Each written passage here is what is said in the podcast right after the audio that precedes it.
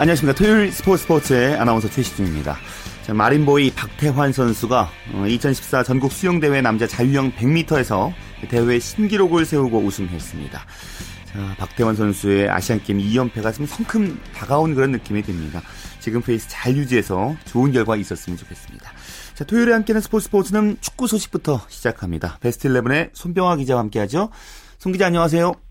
네, 안녕하세요. 자, 오늘 K리그 클래식과 챌린지 등 프로축구가 6경기 열렸습니다. 네, 토요일인 오늘 전국 7, 6개 경기장에서 프로축구 1부 리그인 K리그 클래식 4경기와 2부 리그인 K리그, K리그 챌린지 2경기 등 총 6경기가 일제히 펼쳐졌습니다. 먼저 K리그 클래식은 광양에서 전남과 성남의 경기가 열렸고요. 창원에서는 경남과 울산이, 수원에서는 수원과 인천이 각각 격돌했습니다. 그리고 제주에서는 제주와 서울의 경기가 열렸습니다. K리그 챌린지는 부천과 대전, 그리고 광주와 수원이 각각 부천 종합운동장과 광주 월드컵 경기장에서 격돌했습니다. 예. 자, 가장 관심을 모은 경기는 제주와 서울의 경기였는데요. 결과가 무승부였어요? 네, 이 결과는 1대1 무승부였습니다. 제주는 선두권 도약을 위해 서울은 상위권 진입을 위해 치열하게 부닥쳤는데요. 아쉽게 두 팀 모두 1대1 무승부로 승점 1점을 획득하는데 만족해했습니다.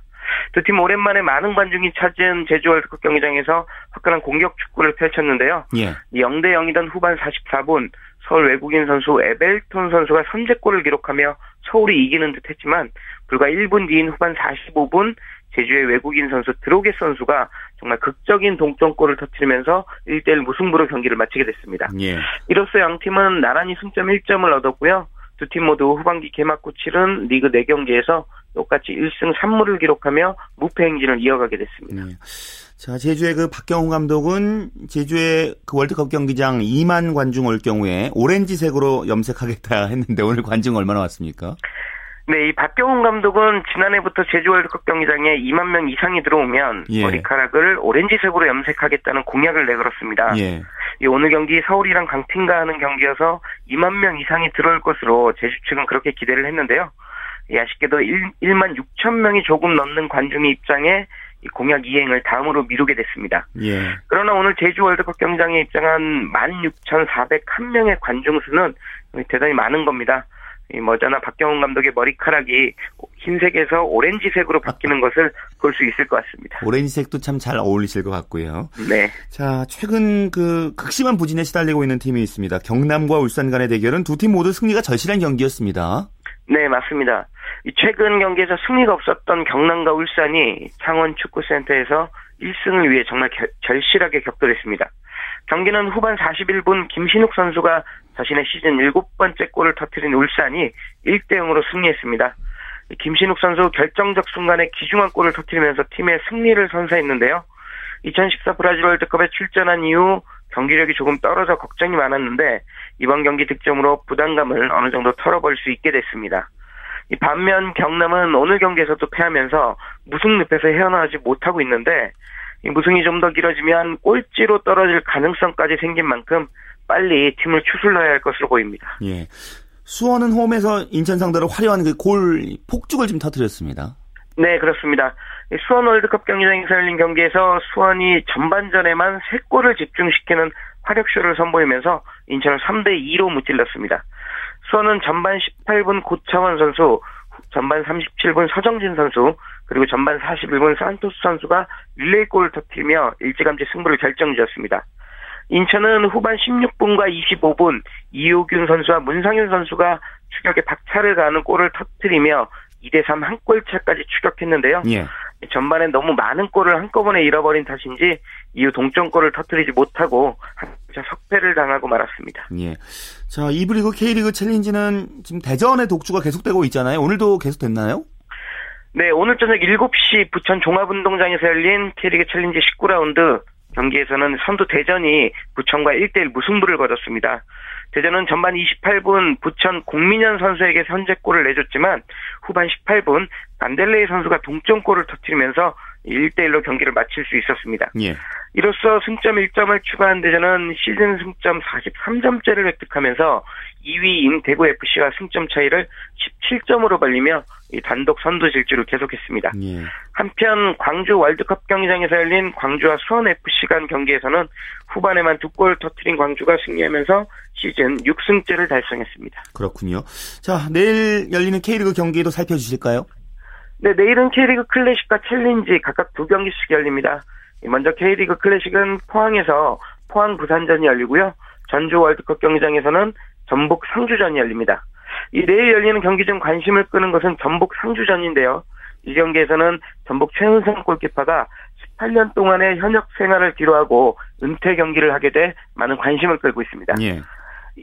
이에 전북 서포터스는 물론이고 최은성 선수가 15년 동안 몸담았던 대전 서포터들도 이날 경기장을 찾아서 최은성 선수의 은퇴를 축하할 예정인데 예. 무려 20년 가까운 긴 세월 동안 성실한 자세로 모범을 보인 최은성 선수의 은퇴 경기가 잘 마무리되길 바랍니다. 이부 리그 K리그 챌린지에서는 고향과 충주 그리고 안산과 대구의 경기가 열립니다. 고향 충주전은 내일 저녁 7시 고향 종합운동장에서 열리고요. 안산과 대구의 경기는 내일 저녁 7시 30분 안산 와 스타디움에서 킥오프합니다. 예, 전북과 대전 서포터스까지 함께 하기 때문에 그만큼 성실하게 골키퍼를 해왔잖아요. 최윤성 선수가요. 네네. 은퇴 경기 좀 잘 마무리했으면 좋겠습니다. 다른 얘기 여쭤보겠습니다. 지동원 선수 얘기 좀 여쭤볼 텐데요. 그 독일의 도르트문트 이제 합류 새 시즌을 돌입하게 되는군요. 네, 이 지동원 선수 이번 시즌부터는 꿀벌 군단이라는 애칭을 갖고 있는 보르시아 도르트문트에서 새로운 도전을 시작하게 됐습니다. 이 도르트문트 최근 수년 동안 독일 분데스리가에서 명문팀인 바이른 미넨과 정상 구도를 정상 자리를 놓고 양강 구도를 형성한 그런 강팀인데요. 예. 이 지동원 선수가 이번 시즌부터 합류하게 되면서 우리 축구 팬들의 기대를 높이고 있습니다. 지동원 선수 우리 시간으로 오늘부터 팀 훈련에 합류했습니다. 등번호는 23번을 배정받고 새로운 도전을 향한 정말 힘찬 시동을 걸었습니다. 지동원 선수가 도르트문트에서 주전 경쟁에서 승리하기 위해서는 지금보다 좀 발전된 모습을 보여야 하는데요. 이 험난한 과정을 잘 이겨내서 레버쿠젠 주전 공격수를 활약하고 있는 손흥민 선수 못지않은 그런 멋진 활약을 펼치길 기대해 봅니다. 일단 감독은 큰 기대하고 있다면서요. 네, 맞습니다. 도르트문트를 이끌고 있는 위르겐 클록 감독은 지동원 선수에 대해 꾸준히 관심을 나타냈었는데 지동원 선수가 1년 전이죠. 아우크스부르크에서 임대 생활을 할 때부터 줄곧 지켜봤습니다. 그러다가 올해 초 이 손을 내밀어 영입한 건데요. 클럽 감독은 지동원 선수에 대해 좋은 선수라 발전 가능성이 크다 이렇게 말하면서 기대감을 나타냈습니다. 클럽 감독 선수들이 가진 재능을 좀 발전시키고 폭발시키는 그런 역량이 뛰어난 감독입니다. 예. 지동원 선수 클럽 감독 아래서 잘 배워서 지금보다 한 단계 발전한 음. 모습을 보여야 합니다. 언제쯤 데뷔전을 갖게 될까요? 네. 지동원 선수의 데뷔전은 8월 중순 혹은 그 이후가 돼야 될 것 같습니다. 이 도르트문트 오늘 8월 오는 8월 13일 바이른 미넨과 독일 슈퍼컵을 치르는데 이 경기는 지동원 선수가 출격하기엔 경기 비중이 좀 높아 어려울 것 같습니다. 따라서 지동원 선수는 이후 개막하는 독일 FA컵인 DFB 포칼이나 분데스리가를 통해 데뷔할 가능성이 큽니다. 예, 그리고 현재 도르트문트는 프리시즌에 돌입했기 때문에요. 이 과정에서 연습 경기나 친선 경기 등을 많이 치르게 됩니다. 예. 뭐 공식전은 아니지만 지동원 선수 처음부터 강렬한 인상을 심어주기 위해서는 이 프리시즌 경기들에서 인상적인 활약을 펼쳐야 되겠습니다. 네, 알겠습니다. 말씀 고맙습니다. 네, 고맙습니다. 네, 축구 소식 베스트 11의 손병화 기자와 함께했고요. 자, 이어서 해외 스포츠 이슈 월드 스포츠 연합뉴스 영문뉴스부 유지호 기자와 살펴보겠습니다. 안녕하십니까? 네, 안녕하세요. 자, 미국 프로농구 NBA 르브론 제임스가 미국 내 최고 인기 스포츠 선수로 뽑혔네요. 네, 제임스는 미국 여론조사 기관 해리스폴의 설문, 어, 설문조사에서 생애 처음으로 1위에 올랐습니다. 2241명을 대상으로 한 이번 조사에서 제임스는 이번 이미 은퇴한 농구의 전 마이클 조던을 제치고 지난해 2위에서 1위로 올랐는데요. 어, 조던은 93년부터 2005년까지 1위를 1위를 지킨 바 있습니다. 제임스는 고향팀 클리블랜드를 떠나서 마이애미로 이적한 뒤 1년 뒤 2011년에는 아예 10위 안에도 들지 못했었는데요. 최근에는 다시 클리블랜드로 돌아가면서 주가가 상승했습니다. 해리스폴에 따르면 제임스는 18세 36세 사이, 49세 67세 사이 연령대에서 인기가 가장 높았고요. 반면 조던을 선호한 사람들은 대부분 37세에서 48세 사이였습니다. 예. 올 시즌을 끝으로 은퇴하는 메이저리그 뉴욕 양키스 유격수 데릭 지터가 3위에 올랐고요. 또 미국 프로, 어, 프로 풋볼 NFL의 덴버 어, 덴버 브론코스의 쿼터백이죠. 페이튼 매닝이 4위. 또 LA 레이커스의 코비 브라이언트와 나스카 드라이버인 데일 언하트 주니어가 공동 5위에 자리했습니다. 10위 안에 보니까 NFL 풋볼 선수들이 상당히 많네요. 네, 미국 내에서 NFL의 인기를 실감할 수 있었는데요. 어, 매닝이 4위에 올라, 올랐고 또 뉴잉글랜드 패트리어츠의 쿼터백 톰 브레이디가 7위에 올랐습니다. 뉴올린스 세인츠 역시 쿼터백이죠. 드루 브리스가 9위, 또 그린베이 패커스의 에런 로저스가 10위를 차지했는데요. 한편 여자 선수 명단에서는 테니스의 세리나 윌리엄스가 1위에 올랐고요. 여성 드라이버인 다니카 패트릭이 2위, 또 세리나 선수의 언니죠. 비너스 윌리엄스가 3위에 올랐는데요. 마찬가지로 테니스 선수인 마리아 샤라포바가 4위, 또 또한 미국의 축구 스타 미아 햄이 5위에 올랐습니다. 남자 선수 명단을 살펴보면, 어, 살펴보면 마이클 조던을 제외하고는 모두 현역 선수고요. 또 여, 자 톱10에서는 은퇴한 선수가 4명이 포함됐습니다. 예. 한편 남자 명단에서 지난해 톱10에 들었던 PGA 투어의 필 미켈슨과 NFL 풋볼의 팀 티보는 올해는 순위가 10위 밖으로 밀렸습니다. 네. 최근에 그 미국 남자 육상은 저스틴 게이틀린 상승세가 뭐 예사롭지 않잖아요. 네? 그 남자 100m 10개 대회 연속 우승 행진 이어갔다고요? 네, 그렇습니다. 게이틀린은 오스트리아 린츠에서 열린 구글 게임스 남자 100m 대회에서 대회 신기록 9초 82로 우승했습니다. 이 종전 대회 기록은 나이지리아의 데이비슨 에진와가 세운 94년에 세웠던 9초 94의 기록이었는데요. 예. 2위는 같은 미국의 마이크 로저스가 9초 9위로 차지했고요. 라이언 베일리가 10초 12로 3위에 들어오면서 미국 선수들이 1, 2, 3위를 휩쓸었습니다. 게이틀린은 이달 초 9초 80이라는 올 시즌 최고 기록으로 스위스 로잔에서 열린 다이아몬드 리그에서 우승을 차지한 바 있는데요. 어, 본인 최고 개인 최고 기록은 9초 79입니다. 게이틀린은 2012년 올림픽 동메달을 땄고요. 지난해 세계선수권에선 자메이카의 우사인 볼트에 밀려 2위, 2위에 오른 바 있는데요.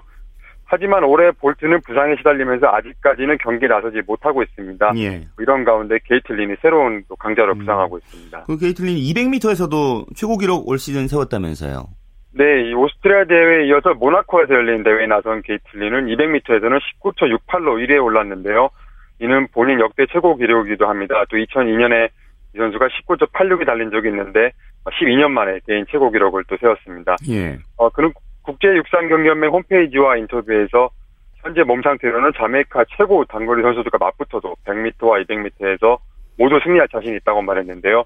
어, 특히 100m에서는 올 한해 계속 무패 행진을 이어가겠다는 포부를 음. 밝혔습니다. 자메이카와 미국의 육상 대결이 지금 단거리 대결이 재밌어질 것 같고요.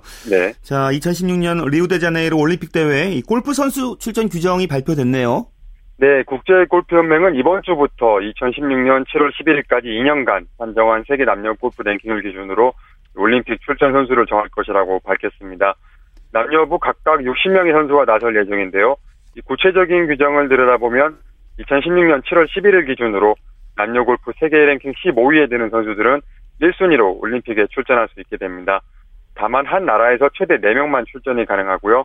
15위를 기준으로 명단에 채워지면 국가별 쿼터가 부여되는데요. 예. IOC 회원국 중 출전을 신청한 나라는 세계 순위에 따라 최대 2명의 선수를 출전시킬 수 있고요. 개최국 브라질은 출전권 한 장을 보장받습니다. 또 유럽과 아메리카, 아시아, 아프리카, 오세아니아 등 5대륙에서 남녀 선수가 적어도 한 명은 나올 수 있게 할 음. 예정입니다. 현재 추세라면 한국 여자 선수들 좀 많이 참가할 수 있지 않을까요? 네, 이번 주 랭킹을 기준으로 본다면 세계 15위 내에 한국 여자 선수들이 3명이 포진했습니다. 3위에 박인미 선수, 또 9위에 유소연, 15위에 양영 선수가 있고요. 바로 다음으로는 최나인 선수가 18위에 올라 있는데요. 반면 남자 한국 선수 중에서는 자동 출전권을 얻는 선수가 없습니다. 한국 선수 중에서 71위에 올라 있는 최경주 선수가 가장 높은 순위에 올랐고요. 예. 그 뒤로는 89위에 김영성, 101위에 노승열 선수 등이 자리하고 있습니다. 올해 여자 골프에서는 미국 선수들의 기세가 등등한데요. LPGA 투어에서는 오히려 한국 선수들이 밀리고 있는 추세죠. 현재 순위만 봐도 1위에는 스테이시 루이스, 또 5위에 렉시 톰슨, 6위에 미셸리가 자리, 자리하고 있고요. 되게 11위에는 크리스티 커가 올라 있습니다. 예, 그렇군요. 자, NBA를 떠나서 미국 독립리그에서 야구 선수로 전향을 했죠. 트레이시 맥그레이디 선수가 돌연 은퇴를 선언했습니다. 네, 화려했던 농구 선수 시절을 뒤로하고 지난 5월 투수 데뷔전을 치렀던 맥그레이디가 자신의 첫 탈삼진을 기록하고 야구를 떠났습니다.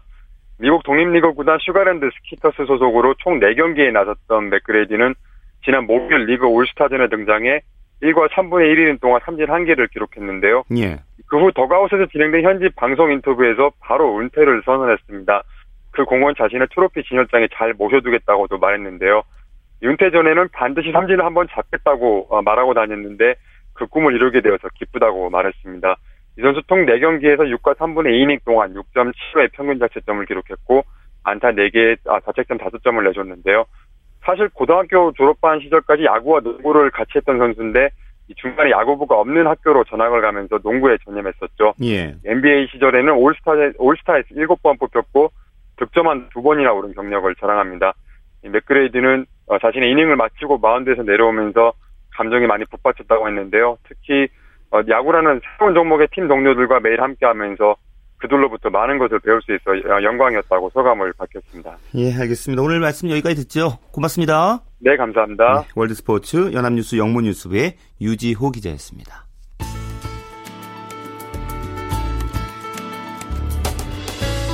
스포츠가 주는 감동과 열정, 그리고 숨어있는 눈물까지 담겠습니다. 스포츠 스포츠 최시중 아나운서와 함께합니다. 네, 매주 토요일은 정수진의 스포츠 현장 준비하고 있습니다. 자, 오늘은 대통령기 전국 양궁대회 현장을 정수진 리포터가 다녀왔는데요. 아시안게임에서 이 금사냥에 나설 국가대표 선수들을 미리 만나보시죠. 네, 제가 나와 있는 곳은 인천 계양 아시아드 양궁장인데요. 지금 여기서 제32회 대통령기 전국 남녀 양궁대회가 열리고 있습니다. 이 대회는 국내 최고의 권위를 자랑하는 무대로 국내에서 실력 있는 궁사들이 모두 출전하고 있는데요. 여기에 올해 인천 아시안 게임에서 전 종목 우승에 도전하는 한국의 양궁 대표팀이 참가해서 실전 리허설을 치르고 있습니다. 그만큼 자신들의 실력을 점검하고 아시안게임 공식 경기장에 적응하는 모습들인데요.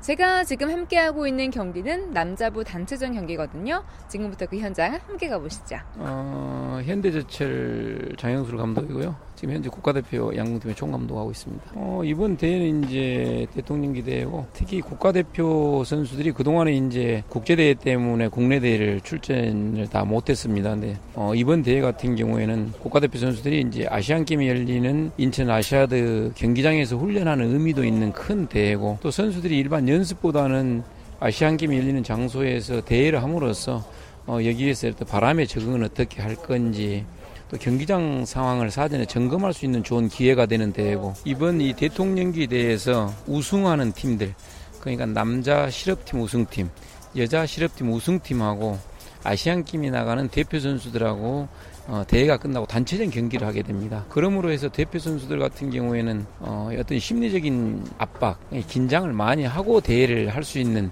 좋은 계기가 또 되는 대회입니다. 그래서 선수들이 또 단체 같은 경우에는 어떤 선수들이 구성이 돼서 할 건지 이런 것에서 예측해서 하기 때문에 단체전 남겨두고 큰 좋은 훈련이 됩니다. 경기 시작 1분 전입니다.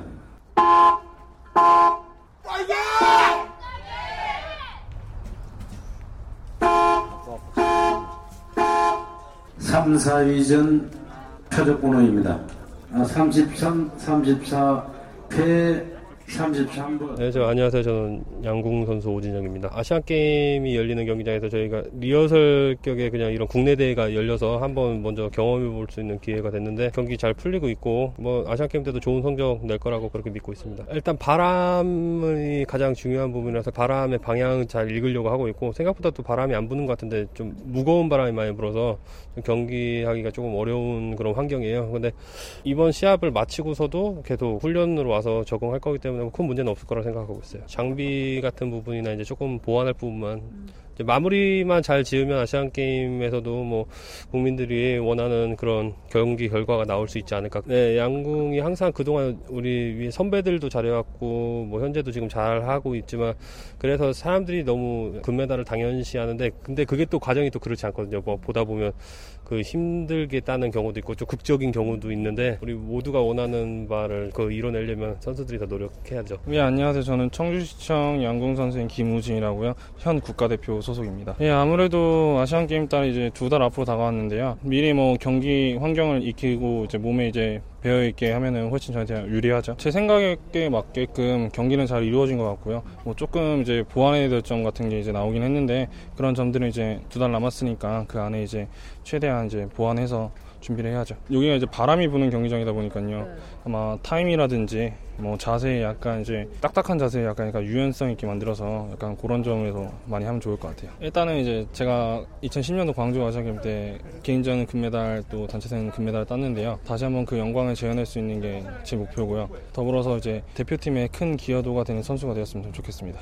네 안녕하세요. 저는 이번 아시안게임 나간 양궁 국가대표 구본찬이라고 합니다. 안동대학교 소속인데 8강전에서 인천대학교하고 해서 아쉽게 shoot-off에서 졌습니다. 그러니까 이제 shoot-off 동점 가서 이제 제일 가까운 사람이 이기는 걸로 했는데 졌어요. 저, 희가 조금 멀어가지고. 그래도 이렇게 네. 아시안 게임이 열리는 장소에서 예, 이렇게 한번 실전, 경기를 네. 예, 실전 경기를 해보신 거잖아요. 네, 올해 아시안 게임 여기서 한국에서 열리는 만큼 장소도 여기서 하니까 이제 실전 감각 이제 연습 바람도 알 수 있고 분위기 그런 거를 이번 시합 때 많이 배우고 조금 적응이 좀 된 것 같아서 이번 시합 경험 바탕으로 이제 다시 열심히 해서 좋은 결과 있도록 열심히 하면 될 것 같습니다. 일단은 이제 쏠 때 자신감 그리고 이제 슈팅 밸런스 자세 그것만 조금 보완하면 완벽해질 것 같아요. 네, 이 대회는 오는 21일에 막을 내리는데요. 이 대회가 끝난 후에도 양궁 국가대표팀은 아시안 게임을 위해서 열심히 훈련에 매진할 계획입니다. 장영술 감독 다시 만나보시죠. 7월 말에 저희들이 우리 대표 선수들이 지금 현장에 다시 와서 이제 연습을 합니다.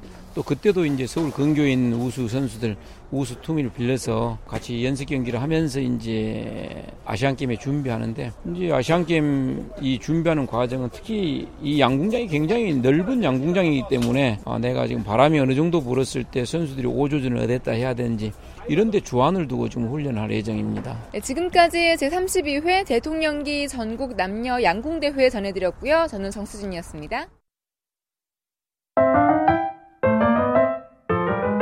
KBS 1라디오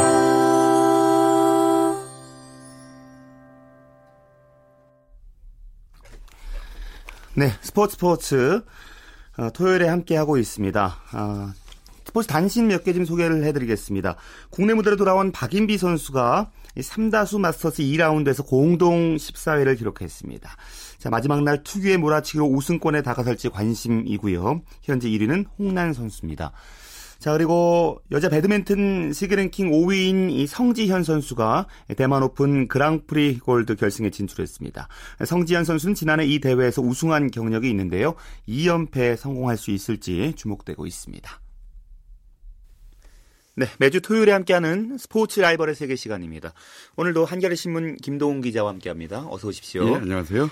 자, 오늘은 어떤 라이벌 소개해 주시겠습니까? 예, 남자 유도 최고의 라이벌이죠. 김재범 선수와 왕기춘 선수를 소개해 드리겠습니다. 이 왕기춘 선수가 작년 11월에 73kg급에서 81kg급으로 체급을 올리면서 김재범 선수와의 라이벌 관계가 형성이 됐습니다. 예. 그런데 두 선수가 이제 73kg급에서 라이벌 대결을 펼쳤잖아요, 이미. 예, 그랬었죠. 이 김재범, 왕기춘 두 선수는 2007년까지 73kg급에서 함께 뛰었습니다. 이 당시 73kg급의 최강자였던 이 김재범 선수는 2007년 3월 회장기 대겸 국가대표 2차 선발전 결승에서 당시 19살의 신예 왕기춘 선수에게 엎어치기 유효패를 당했습니다.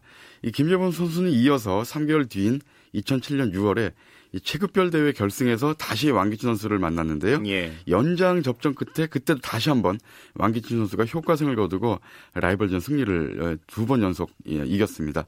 이후에 김재범 선수가 체중 조절에 어려움을 호소하면서 81kg급으로 어, 체중을 올리면서 어, 두 선수의 맞대결은 73kg급에서 더 이상 볼 수 없었습니다. 예. 자, 왕기춘 선수가 81kg급으로 체급 올린 뒤에는요. 예. 두 선수의 맞대결 아직 성사되지 않았군요. 예, 그렇습니다. 73kg급에서 라이벌전을 펼쳤던 두 선수가 6년 만에 81kg급에서 경쟁 중인데요. 예, 하지만 작년 11월부터 최근까지 세 번의 맞대결 기회가 있었는데 모두 무산이 됐습니다. 이 첫 맞대결이 기대됐던 작년 11월 국가대표 1차 선발전 때 이 왕기춘 선수가 16강에서 그만 탈락하고 말았어요. 예. 김재범 선수는 우승을 했고요. 어, 두 번째 맞대결은 정말 확실해 보였는데 올해 3월 국가대표 2차 선발전이었는데요. 두 선수가 하필이면 나란히 준결승에서 탈락하고 말았습니다. 그리고 지난달이었죠. 인천 아시안게임 국가대표 최종 선발전에서 김정범 선수가 우승을 했는데 이때 또 왕기춘 선수가 2회전에서 탈락한 뒤에 패자 부활전을 통해서 동메달을 따내면서 역시 맞대결이 세 번 모두 무산이 되고 말았습니다. 예. 자, 여기서 두 선수 프로필 살펴볼까요? 예. 김재범 선수는 85년생으로 만 29살이고요. 왕기춘 선수는 88, 88년생, 그러니까 만 26살입니다. 김재범 선수가 3살 위인데요. 거기다 또 빠른 85년생이라 이 학교 학년은 4년 선배입니다. 예. 이 김재범 선수는 경북 김천에서 어, 학교를 나왔는데요. 어, 동지고와 용인대를 나와서 현재 한국 마사회 소속이고요. 이 왕기춘 선수는 어, 서울에서 어, 태어나서 서울 최고와 용인대를 졸업하고요. 현재 양주시청 소속입니다. 예. 아, 그러니까 두 선수가 용인대 선후배 사이이기도 하죠. 아, 키는 김재범 선수가 178, 왕기춘 선수가 172로 이 김재범 선수가 6cm가 더 큽니다. 음, 두 선수 뭐 국제 대회에서도 활약이 좋았죠. 그렇습니다. 2008 베이징 올림픽 그리고 2010 광저우 아시안 게임, 2012 런던 올림픽까지 나란히 태극 마크를 달고 함께 출전을 했거든요. 이것이 이제 가능했던 것은 73kg급에서 라이벌전을 펼쳤던 이 두 선수 중에 김재범 선수가 81kg급으로 올리면서 체급이 달랐기 때문에 두 선수가 사이좋게 같이 출전을 할 수 있었습니다. 예. 2008 베이징 올림픽에서는 두 선수 모두 결승에서 아쉽게 지면서 나란히 그 은메달에 머물렀는데 이어서 세계 선수권 대회 때는 나란히 금메달을 땄죠. 어, 두 선수의 희비가 엇갈린 것은 2010 광저우 아시안 게임 그리고 어, 김재범 선수는 아시안 게임 금메달에 이어서 2012 런던 올림픽에서 금메달을 따면서 최고의 명예를 누렸는데 예. 반면에 왕기춘 선수는 광저우 아시안게임 은메달에 이어서 런던 올림픽에서는 메달 획득에 실패를 했죠. 그러면서 깊은 좌절을 맛봤습니다. 그러니까 김재범 선수는 올림픽, 세계선수권, 아시안게임, 어, 아시아 선수권 이렇게 모두 금메달을 따내면서 그랜드슬램을 달성을 한 반면에 왕기춘 선수는 세계 선수권, 아시안 선수권은 제패를 했지만 아직 올림픽과 아시안 게임 금메달은 없습니다. 예. 김재범 선수가 런던 올림픽 때는 이 부상당했음에도 불구하고 그렇죠. 금메달 따냈던 그 투혼이 생각이 나는데요. 보통 이제 유도 선수들 본인만의 주특기가 있잖아요. 그렇죠. 왕기춘 선수 주특기는 뭔가요? 왕기춘 선수는 정말 기술이 좋은 선수인데요. 어, 한마디로 얘기하자면 업어치기를 꼽을 수 있습니다. 이 업어, 왕기춘 선수의 업어치기는 정말 알고도 못, 막, 못 막는다 뭐 이런 말이 나올 정도인데요. 이 예비 동작이 없고요. 서 있는 상태에서 번개처럼 빠르게 이 상대 선수를 파고들기 때문에 아무리 좀 순, 발력이 좋은 상대 선수라도 이 대비하기가 참 만만치가 않습니다. 예. 또 왕기춘 선수는 이 양, 이 업어치기가 두 종류인데요. 예. 양깃 업어치기 그리고 왼쪽 한팔 업어치기 이 두 가지 업어치기 기술을 번갈아 시도합니다. 이 19살 신인 시절이던 2007년 국가대표 2차 선발전 결승에서 바로 이 김재범 선수를 이긴 기술이 이 바로 이 양깃 업어치기였습니다. 또 오른손 왕기춘 선수가 오른손잡인데요. 왼쪽으로 기습 공격을 하는 그 변칙 기술이 바로 왼쪽 한팔 업어치기입니다. 이 왕기춘 선수의 업어치기를 지나치게 의식해서 이 상대 선수가 무게 중심을 뒤쪽에 이렇게 두고 있는 경우가 많은데 그렇게 했다가는 기습적으로 또 안 뒤축 걸기에 들어갑니다. 예. 김재범 선수는 어떤 장점 갖고 있습니까? 예, 그 남들보다 한 박자 빠른 잡기 기술 그리고 질줄 모르는 체력 이것이 이제 강, 김재범 선수의 강점인데요.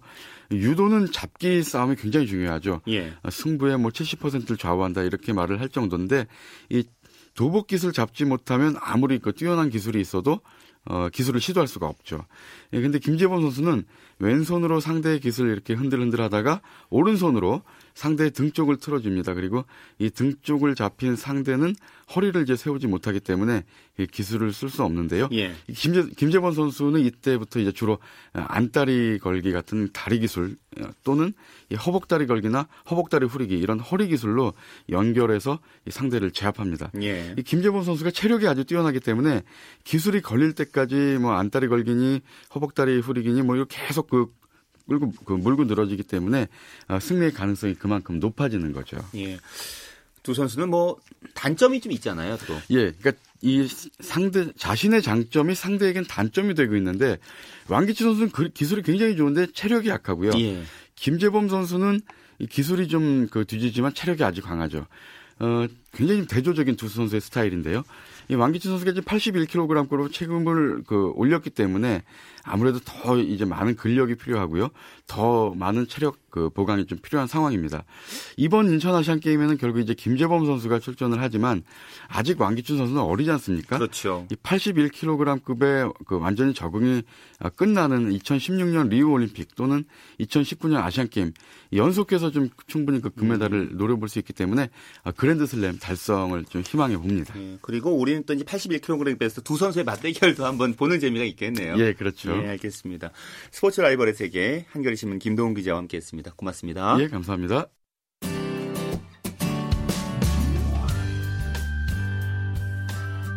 스포츠를 듣는 즐거움. 스포츠, 스포츠.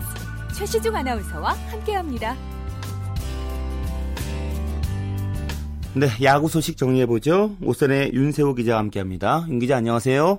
네, 안녕하세요. 자, 일본 프로야구 오릭스 버펄로스 이대호 선수가 3년 연속 일본 올스타에 선정됐고요. 오늘 경기 있었죠. 네, 소프트뱅크의 이대호 선수가 네, 오늘도 역시 퍼시픽 리그를 대표해서 오늘은 4번 타자 겸 1루수로 고시인 구장에서 열린 어, 올스타전 두 번째 올스타전에 선발 출장을 했습니다. 하지만 오늘도 무안타에 그치고 2타수 무안타로 교체되고 말았는데요. 예. 전날에도 이대호 선수가 2타수 무안타를 기록했는데 그러면서 결국 이대호 선수가 올해 올스타전에선 4타수 무안타로 침묵을 하고 말았습니다. 예. 자, 올스타전 끝나면 이제 후반기 시작될 텐데 이대호 선수 전반기 좀 정리해 볼까요? 네, 뭐 충분히 어, 소프트뱅크라는 강팀의 4번 타자 역할을 해낸 그런 전반기라고 볼 수 있을 것 같습니다. 어, 일단 퍼시픽 리그 타격 5위에 있고요. 어, 타율이 3할 4푼, 아, 3할 4리입니다. 홈런은 12개로 9위, 그리고 타점은 39타점으로 12위에 있는데요. 예. 음, 일단 주요 부문에서 상위권에 이름을 올리고 있고요. 3년 연속 20홈런도 뭐 충분히 가능한 상태입니다. 어, 하지만 역시 이대호 선수는 워낙 좋은 대우를 받고 어, 강팀, 그러니까 우승 청부사로서 소프트뱅크에 왔잖아요. 예, 그렇죠. 그만큼 뭐 홈런과 타점에서 좀 아쉬움이 남아요. 어, 근데 그래도 이대호 선수가 여름에 더 강해지고, 음, 좀 무더위에 페이스를 좀 더 올리는 그런 선수인 만큼 후반기에 시작부터 좀 더 좋은 모습을 예상해도 될 것 같습니다. 예, 저도 모르게 이대호 선수 소개하면서 예전에 있었던 오릭스 얘기를 했었네요. 네. 이거 좀 청취자 여러분께 양해를 부탁드리고요. 자, 이제 올해 일본으로 진출한 오승환 선수는 정말 잘하고 있습니다. 네, 그렇습니다. 오승환 선수는 전반기 36경기에 출장해서 어, 22세이브를 올리면서 센트럴 리그 구원 부문 단독 1위에 올라 있습니다. 어, 2위인 이와세 히토키 선수와는 6개 차이인데요. 뭐 이대로 가면 센트럴 리그 세이브 왕을 음, 차지할 것 같고요. 퍼시픽 리그 구원한 선, 선두인 시아노 요시아, 요시히사 선수와보다는 4개가 적어요. 예. 하지만 뭐 세이브라는 게 기회가 오는 만큼 올릴 수 있는 그런 기록이잖아요. 현재 한신이 2위에 있는데요. 한신이 좀 더 치고 올라가서 1위인 요미우리 자이언츠를 좀 따라잡는다면 오승환 선수의 세이브 역시 자연스럽게 더 많아질 것 같습니다. 예. 일본 프로야구 80주년 기념으로 뭐 최고의 직구를 뽑는 설문조사가 있었나요? 네, 그렇습니다. 미국 프로야구 전문지인 주간 베이스볼에서 일본 프로야구 80주년 기념으로 최고의 직구를 뽑는 설문조사를 했는데요. 예. 어, 오승환 선수가 올해 뭐 겨우 일본 프로야구 첫 해임에도 불구하고 후보로 이름을 올렸습니다. 그만큼 오승환 선수의 돌직구가 일본에서도 인정을 받고 있는 것 같습니다. 예. 자, 메이저리그에서 뛰고 있는 류현진 선수와 추신 선수 전반기도 좀 정리해 보겠습니다. 류현진 선수는 일단 10승 고지를 밟았습니다. 네, 일단 류현진 선수는 메이저리그 2년차 전반기를 성공적으로 보냈다고 할 수 있겠는데요.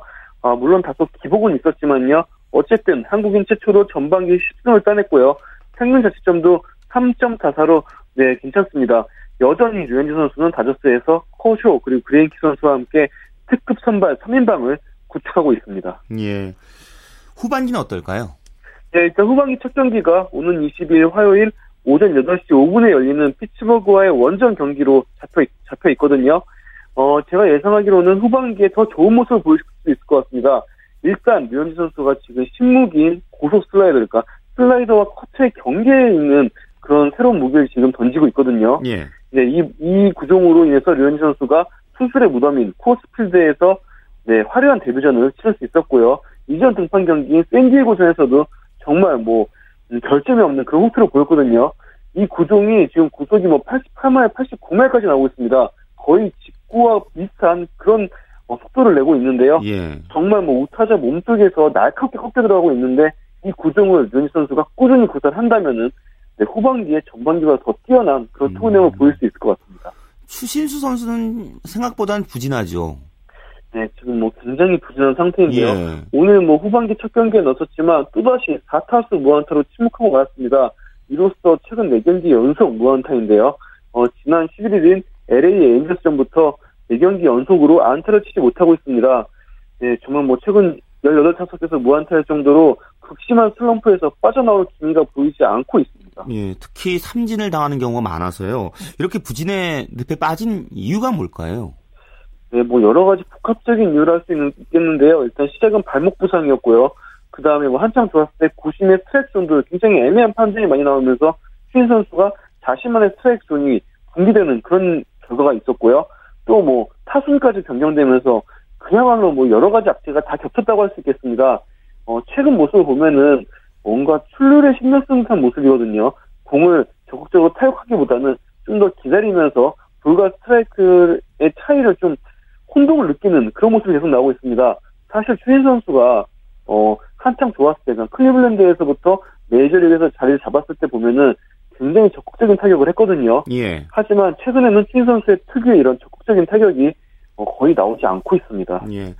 자, 국내 프로야구는 이제 후반기에 한국형 그 비디오 판독이 좀 더 확대되나요? 어떻게 되나요? 네, 메이저리그처럼 감독이 요청할 경우 비디오 판독을 하게 됐는데요. 예. 어, 대신 판독의 기준이 TV 중계화면입니다.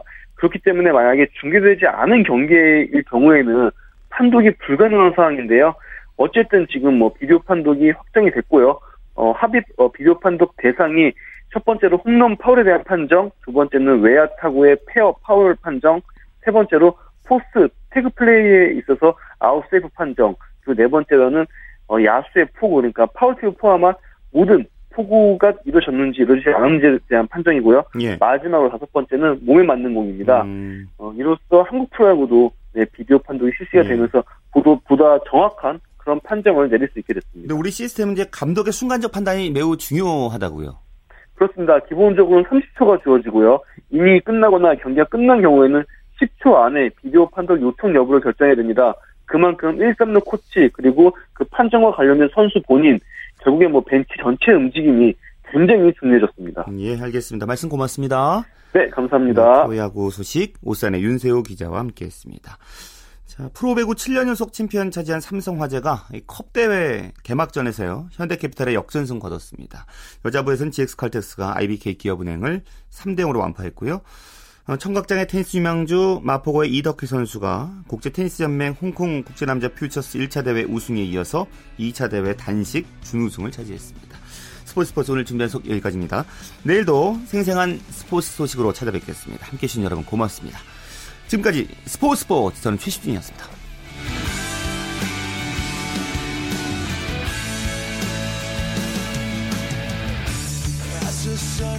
Down in front of me, reminds me